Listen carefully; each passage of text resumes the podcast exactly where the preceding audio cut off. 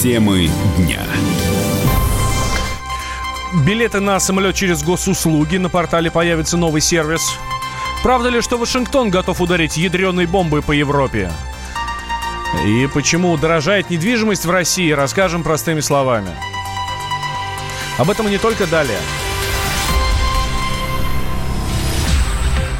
Здравствуйте, друзья! Вы слушаете радио «Комсомольская правда». Мы с вами говорим на главные темы этого дня в режиме информационного марафона. Меня зовут Валентин Алфимов. Темы дня. Избранный президент Украины Владимир Зеленский шлет лучи добра на Крым и э, на Донбасс и в Крым. Э, на своей странице в Фейсбуке он опубликовал видео, в котором лидеры различных религиозных конфессий выступают с посланием мира. Говорят о милосердии, об уважении, о доброте, о многом другом. Все конфликты нужно решать за столом переговоров с помощью человеческой мудрости, это говорит один из митрополитов. Ну, сделано, кстати, очень красиво и достаточно качественно. Такая нарезка лидеров разных конфессий, которые подхватывают друг друга. Дорогі браття і сестри, жителі Криму і жителі Донбасу. Я хочу зі словом миру звернутися до українців, наших братів і сестер. Я обращаюсь э, к словом любви и ради Бога прошу тех людей, от которых это зависит, прекратить разговаривать друг с другом с помощью пушек, орудий, автоматов. В общем, мы решили поинтересоваться у крымчан, как они воспринимают подобные призывы от украинских политиков и религиозных деятелей. На прямой связи со студией корреспондент комсомолки в Крыму Анастасия Жукова. Настя, здравствуй. Здравствуйте. Ну так какую реакцию вызывают на полуострове вот такие вот призывы? Ведь они звучат довольно странно, особенно после всего того, что было.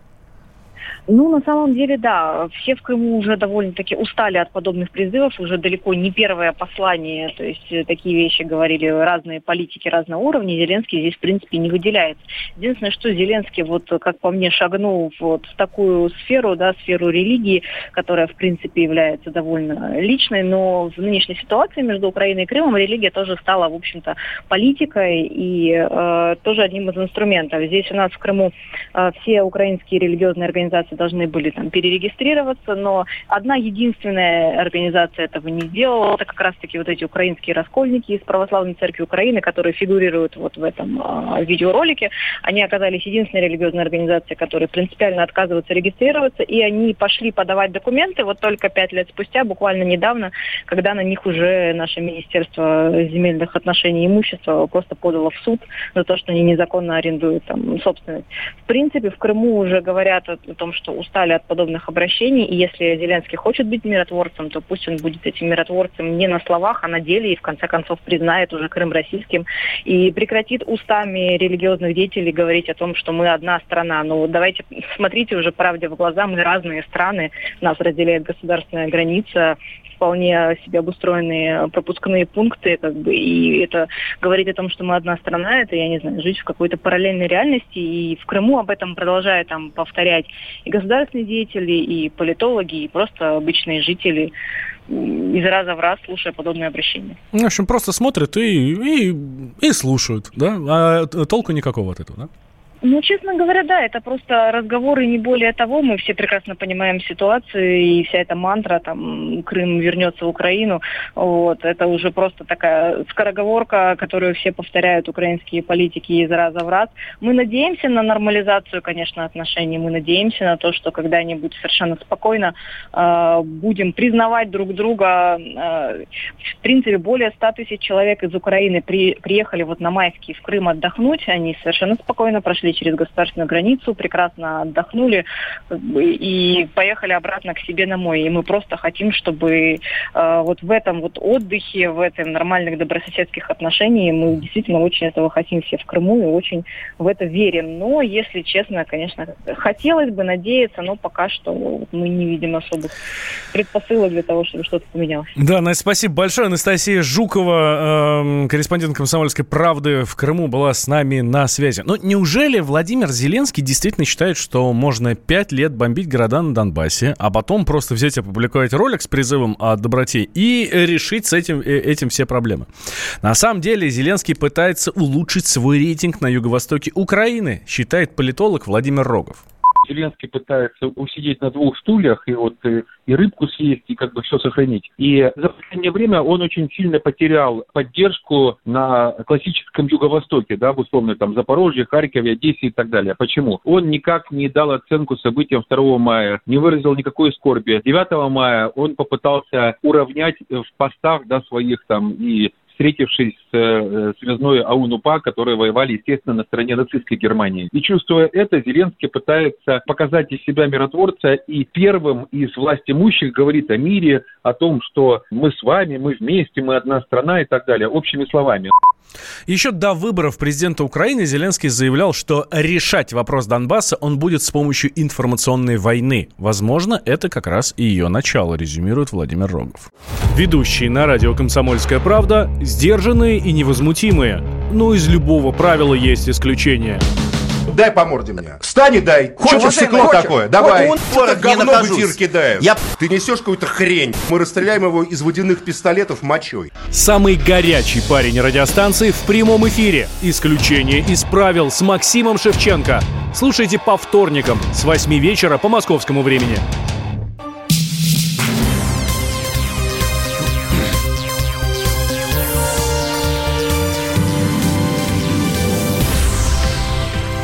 Вы слушаете радио «Комсомольская правда». Меня зовут Валентин Алфимов. Мы продолжаем, дорогие друзья. Ученые предупреждают, солнце вызвало самую мощную за полтора-два года магнитную бурю на Земле. Поэтому, товарищи метеочувствительные люди, будьте внимательны и осторожны.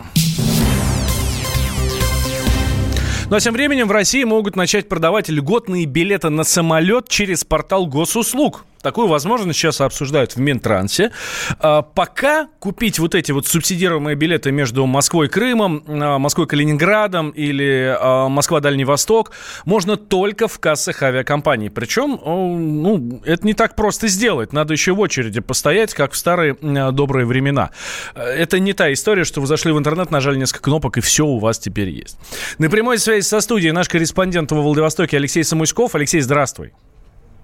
Добрый день. Добрый день, здравствуйте. Нам тут не сведущим, которые живут э, на, э, в, центре, э, в центре нашей Родины, в центре России. Что такое субсидируемые билеты? Субсидированный билет это билет, часть которого оплату берет на себя правительство России. Собственно говоря, достаточно выгодно и экономно получается слетать, если брать субсидированный билет туда-обратно. Из Владивостока в Москву можно улететь за 15 тысяч рублей, в то время как если вы бы брали обычный билет, вы бы заплатили 25 тысяч. То есть фактически 10 тысяч рублей экономии. Мгм. А кто его может купить? Я могу? А, а вам сколько лет? 35. Нет, вы уже не попадаете под эту категорию. Дело в том, то, что до 23 лет люди могут купить либо женщины 50, старше 55 и мужчины старше 60, ну и также, конечно, инвалиды и их сопровождающие люди тоже могут воспользоваться а, услугой льготного субсидирования. Ну, в общем, для, для определенных категорий граждан, да. Да, конечно, да, определенной категории граждан. Леша, а Но действительно, даже при этом, да. да, действительно э, очереди, э, действительно так сложно купить эти билеты?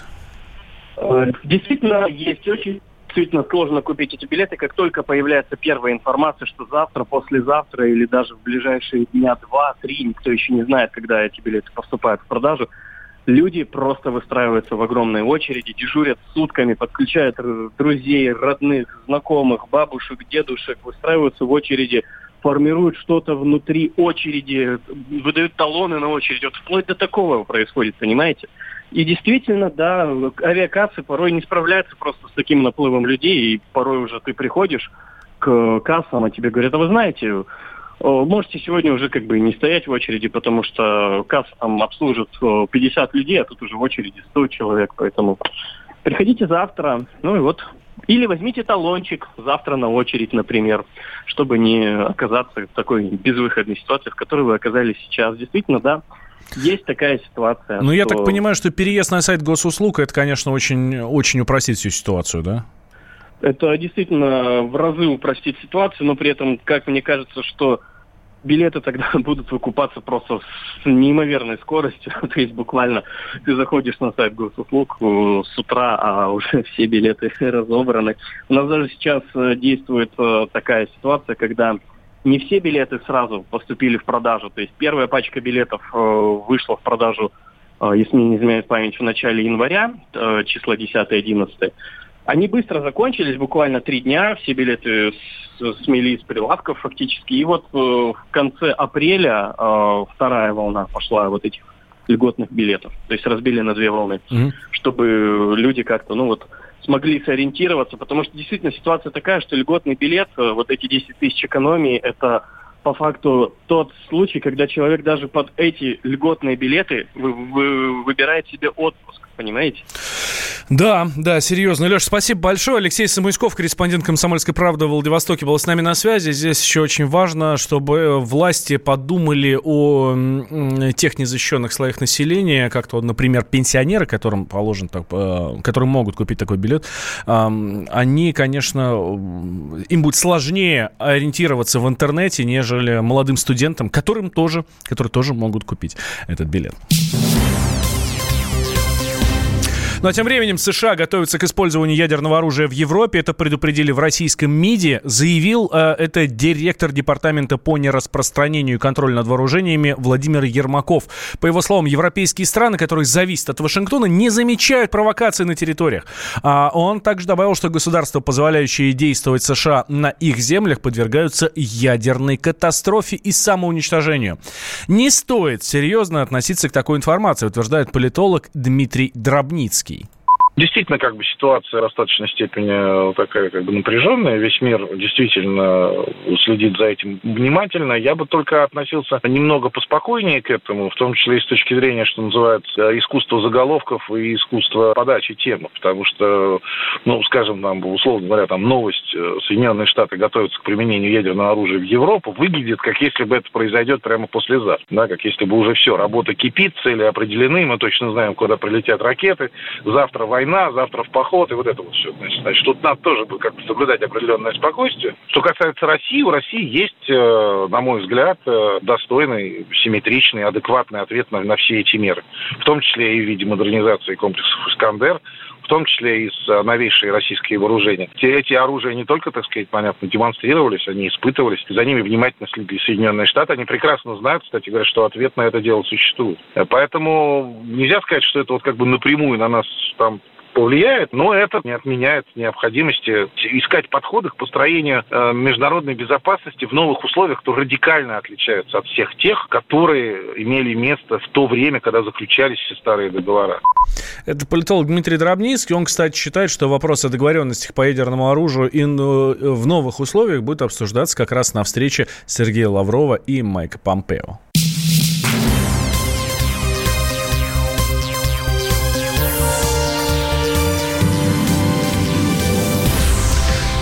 Вы слушаете «Комсомольскую правду» в студии Валентин Алфимов. Мы с вами говорим на главные темы этого дня. Меру пресечения школьнику из Казани, который пришел с оружием, изберут, ну, соответственно, в школу, изберут в ближайшее время. Об этом заявили в Следственном комитете. В частности, старший помощник руководителя Следственного управления Следственного комитета России по Татарстану Андрей Шептицкий. Э, буквально цитата. В настоящее время молодой человек находится в следственном отделе, с ним проводятся следственные действия. И еще одна важная новость. Тут этот самолет э, Ютейр, который вылетел из Москвы в Милан, но у него э, не сложилось шасси, а, благополучно сел в аэропорту Внуково. Об этом сообщает, сообщает информационное агентство. Сел благополучно, а, рассказала собеседница агентства РИА Новости.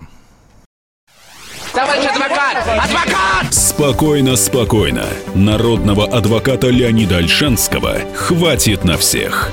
Юридические консультации в прямом эфире. Слушайте и звоните по субботам с 16 часов по московскому времени.